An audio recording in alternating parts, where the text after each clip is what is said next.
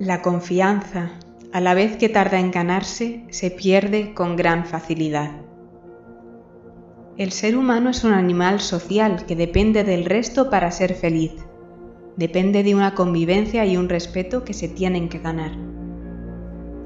Absolutamente todos los seres humanos son iguales y valen lo mismo desde el rey que cree en un respeto heredado que no es real y que conlleva una tiranía de la que parece que todo el mundo está acostumbrado, al pobre que no se diferencia del rey más que por la suerte que ha tenido en la vida. Ambos son humanos, ambos son perecederos.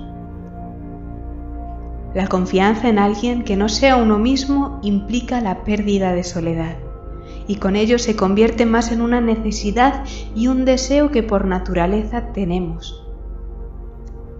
Una decisión que tomamos con libertad. Bienvenidos.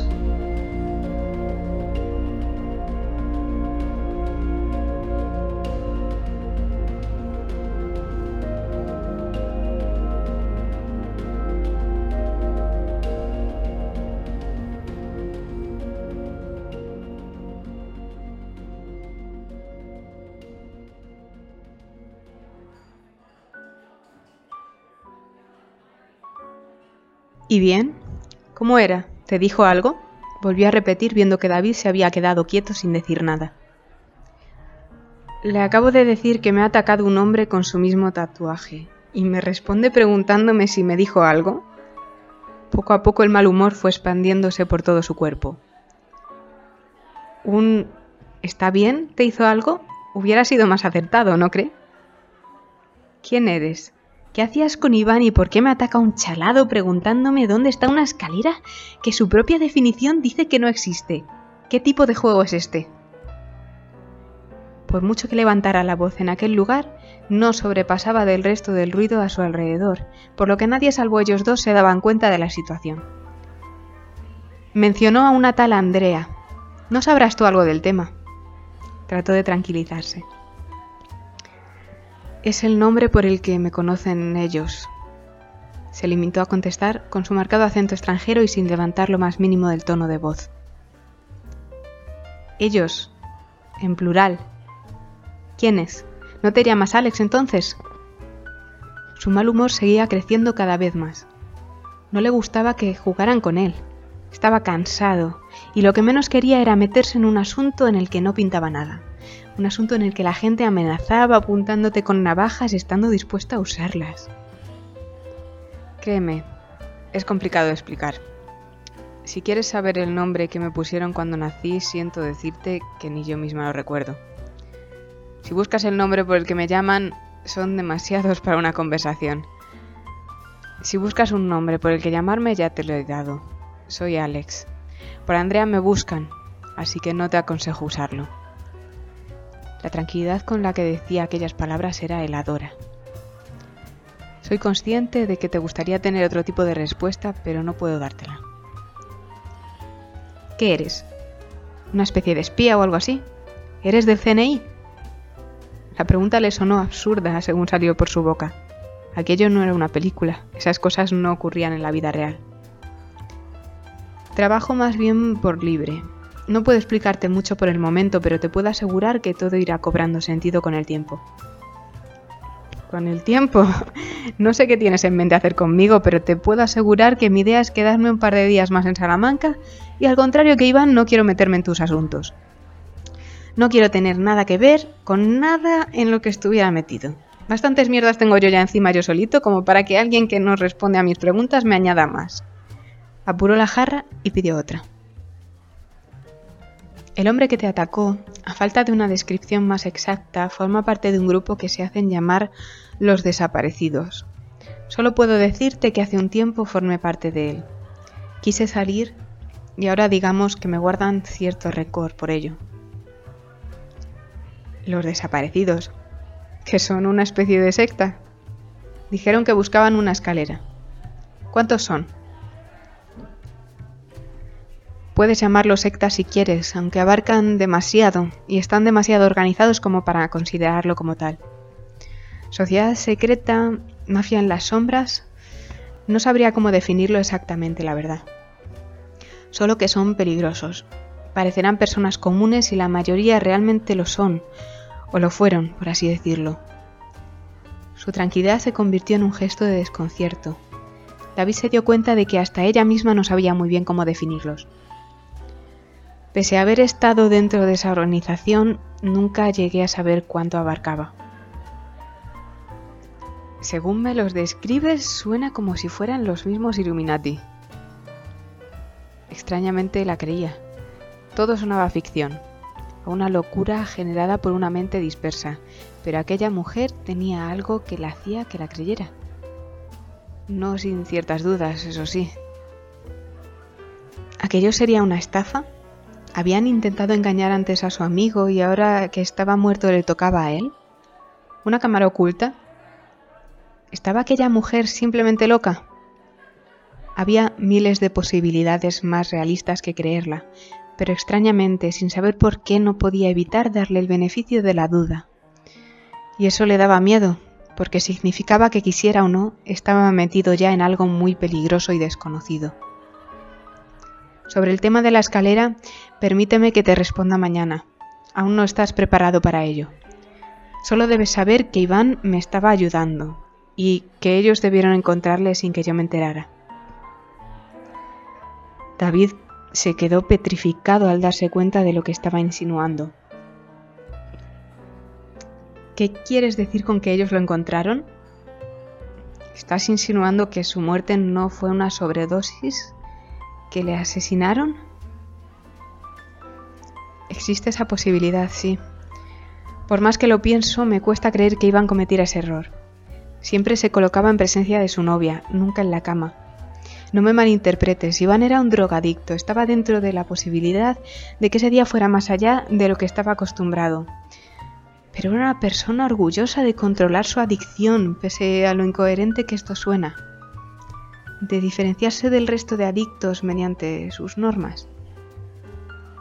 Dime una cosa, ¿el amigo al que fuiste a visitar cuando te atacaron ¿Es el camello que le pasaba el material a Iván? ¿Fuiste a la casa donde estaban viviendo últimamente tanto él como su novia? David asintió. ¿Cómo lo has? Es el único sitio que tiene lógica que estuvieran vigilando. Dime, ¿te abrió la puerta? ¿Llegaste a entrar en el cuarto donde murió Iván? Jaime no, no me abrió la puerta, estaba ya abierta, aunque en la casa no había nadie. Sí, entré en el dormitorio. Parecía como si hubiera removido... Había papeles por todo el suelo, aunque no sabría decirte si ese era el estado natural de esa habitación. ¿Viste entre todos esos papeles un cuaderno negro? Bastante maltratado, medio roto, la tapa arrugada. Iván siempre iba con él a todos lados. David asintió de nuevo. Era justo el cuaderno que le había lanzado aquel hombre para escapar. Estaba allí, la policía no se lo había llevado. A decir verdad, parecía como si no se hubieran esforzado mucho en saber qué le pasó. Vi el cuaderno, pero allí se quedó. Fue en ese momento cuando aquel hombre me atacó y tuve que salir corriendo. Mira, no sé en lo que estabais metidos tú e Iván, pero si eso le mató, no quiero tener nada que ver con ello. Si realmente crees que no fue un error, deberíamos ir a la policía. Ellos sabrán qué hacer y si estás realmente en peligro te aconsejo hacer lo mismo. Mi vida actualmente será un puto desastre, pero te puedo asegurar que no quiero morir, y mucho menos por algo que no me incumbe. Se terminó lo que quedaba de cerveza y se levantó dispuesto a irse. Ya era tarde y no estaba de humor para todo aquello. Ahora, si me disculpas, ha sido un día largo. Como siempre, un placer, Alex. Andrea o como quiera que se llame. Mañana volveré a estar aquí a la misma hora.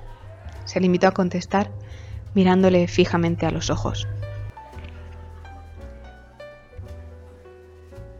David abrió los ojos con una fuerte resaca, cosa extraña, porque no recordaba haber bebido más allá de las dos cervezas de la noche anterior.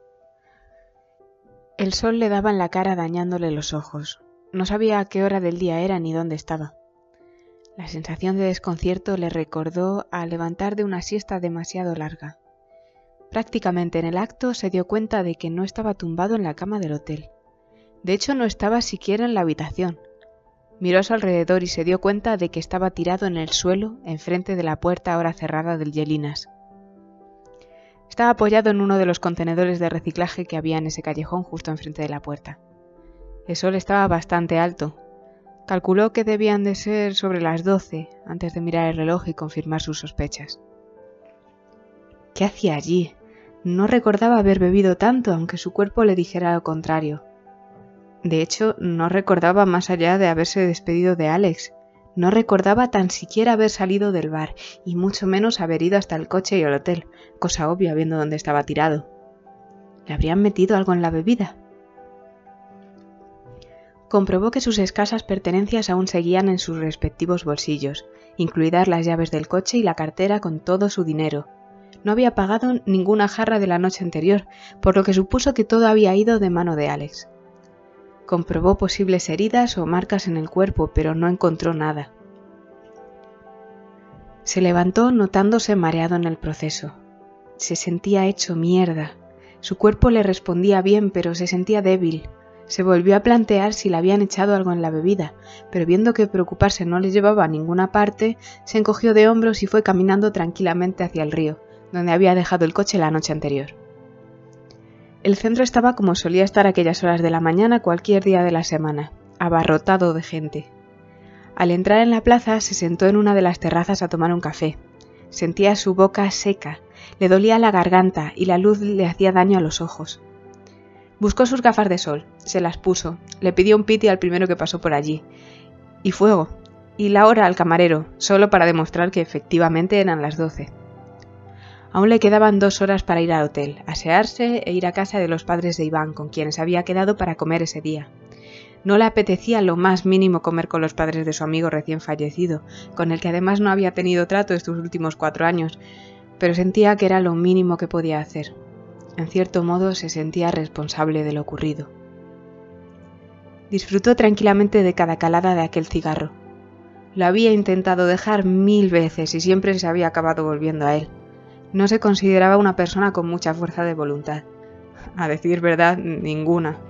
Cabezota tal vez, pero en lo que al vicio y a la gula se refería, él estaba completamente vendido. Había aceptado su adicción al tabaco, asumiendo sus posibles consecuencias en un futuro que a veces deseaba que fuera más pronto que tarde.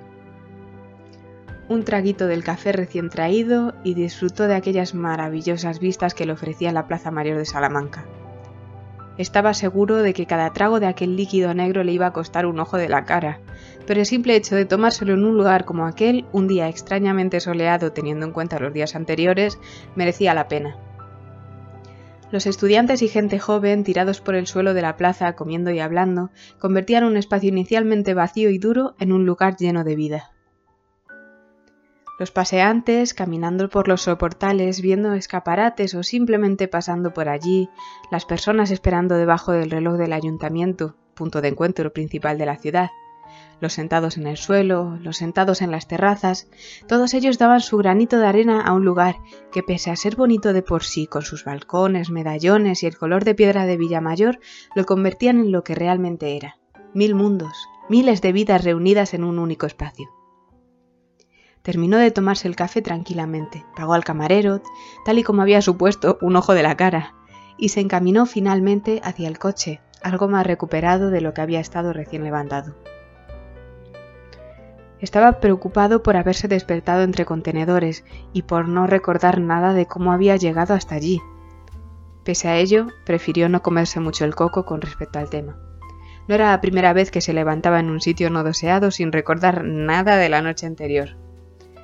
Esta era la primera vez que no recordaba haber bebido nada, y que sospechaba que le habían drogado de alguna forma. Pero viendo que no había pasado nada, prefirió no darle más vueltas. Un día más en aquella ciudad y luego regresaría al sur para decidir cómo seguir con su vida. Esta vez no esperaría cuatro años o la muerte de alguien para volver, pero primero tendría que centrar su vida. Tardó unos diez minutos en llegar desde la plaza a la zona del río donde había dejado aparcado el coche la noche anterior. Solo que ahí no había ningún coche aparcado. Miró en todas direcciones por si se había equivocado de lugar. Trató de pensar si el día anterior lo había dejado en otro lado, pero la realidad era que él había aparcado allí, y allí no quedaba coche alguno. Cogió su móvil dispuesto a llamar a la policía, no sin antes soltar todos los insultos que se le ocurrieron al aire. Su móvil estaba apagado, sin batería, lo que le llevó a soltar más palabrotas en voz alta. No se creía que le hubieran robado su tartana. Volvió a mirar hacia todos lados con el mismo resultado. En esa calle no había ningún coche que respondiera al aspecto del suyo. Tras un momento de desahogo y desconcierto, decidió coger un autobús a su hotel. Ya allí se asearía, cargaría el móvil y centraría sus cosas de una puta vez. Miró su reloj, las 12.45, y aún tenía hora y cuarto para hacerlo todo. Media hora más, suponiendo que podía llegar tarde a la comida. Preguntó a la primera persona que pasaba por allí por la línea de autobús que debía coger y se dirigió hacia allí. Estaba cansado de caminar. Estaba cansado en general. Solo le apetecía dormir pese a que realmente se acababa de despertar hacía apenas una hora. Sentía como si no hubiera dormido en toda la noche. Tardó media hora más en llegar hasta la puerta del hotel. Era consciente de las malas pintas que llevaba encima en esos momentos, la ropa sucia y arrugada, sus malos pelos y ojeras, por lo que no le extrañó que la gente le mirara raro al entrar en la recepción del hotel. Fue directo hacia los ascensores, no sin antes saludar al hombre de recepción. Perdone, dijo este viendo cómo se dirigía al ascensor. ¿Está usted alojado en este hotel? La pregunta le sorprendió, pero se dio media vuelta y se dirigió al mostrador para responder cara a cara. Era cierto que aquel recepcionista no había estado esos días en el hotel, pero igualmente no dejaba de ser extraño. Sacó de su cartera la tarjeta de la habitación. La 304. David Santángel. Me alojé hace dos días. Si me disculpa, estoy cansado y desearía llegar a mi habitación. Se dio media vuelta de nuevo para volver a ser avisado. Perdone, pero no encuentro en nuestros archivos ningún David Santángel y desde luego hace dos días no le recibí. La 304 actualmente no está ocupada. Me recibió una compañera suya. ¿Y cómo que no está ocupada? Este es el Mundial, ¿no? Preguntó pese a que sabía perfectamente que aquel hall era el mismo por el que había estado pasando esos días. Llevo toda la semana al cargo de la recepción del hotel. No es posible que ninguna compañera mía lo recibiera. Siento las molestias, pero no puedo dejarle pasar si no es usted cliente. Repito que me atendió una compañera suya. Le ruego que pregunte y vuelva a mirar en el ordenador. Mira la tarjeta. Estaba perdiendo la calma. Y yo repito, señor, que no es posible. No le he visto ninguno de estos días por aquí. Quiero hablar con el encargado. Ya está usted hablando con él. ¿Es usted el encargado? asintió con la cabeza. Viendo que eso no le llevaba a ningún lado, se dio media vuelta y se dirigió directamente al ascensor, haciendo oídos sordos de los gritos del recepcionista y sus amenazas de llamar a seguridad. Las puertas del ascensor se cerraron justo a tiempo, antes de que llegara a frenarle. Salió del ascensor, el pasillo estaba silencioso, era exactamente el mismo pasillo por el que había pasado esos dos días. Llegó a la puerta con el número 304 en él. La misma puerta, mismo número, Metió la tarjeta en la misma rendija sin resultado alguno. Soltó una luz roja, burlándose de él diciendo que no le iba a dejar pasar. Probó varias veces antes de que los de seguridad llegaran para llevarla hasta la puerta donde le esperaba la policía y el encargado. Más gritos e insultos al aire pero sin ningún resultado aparente. Él aseguraba ser huésped del hotel. El hotel no paraba de afirmar que nunca habían visto a ese hombre. Tras un rato de discusión metieron a David en el coche solo para dejarle unas manzanas más allá. Sin coche, sin maletas, habitación ni pertenencias. Los policías se despidieron de él, no sin antes decirle que no querían volver a tener noticias suyas y que no armara ruido. Miró la hora. Eran las dos y media. Ya llegaba tarde a la comida, Odiaba aquella situación, pero a falta de saber qué hacer a continuación decidió ir a casa de los padres de Iván. Seguro que explicándoles lo sucedido no les molestaría ni su retraso ni haber aparecido vestido de aquella manera. Se peinó como pudo en el reflejo de un escaparate y se dirigió a la parada del bus. Ese día acababa de empezar y ya estaba deseando que terminase.